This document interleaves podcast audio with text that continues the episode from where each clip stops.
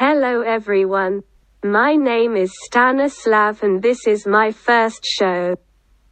Today I will tell you nothing because I am doing this for the sake of testing RSS and other things for podcasts.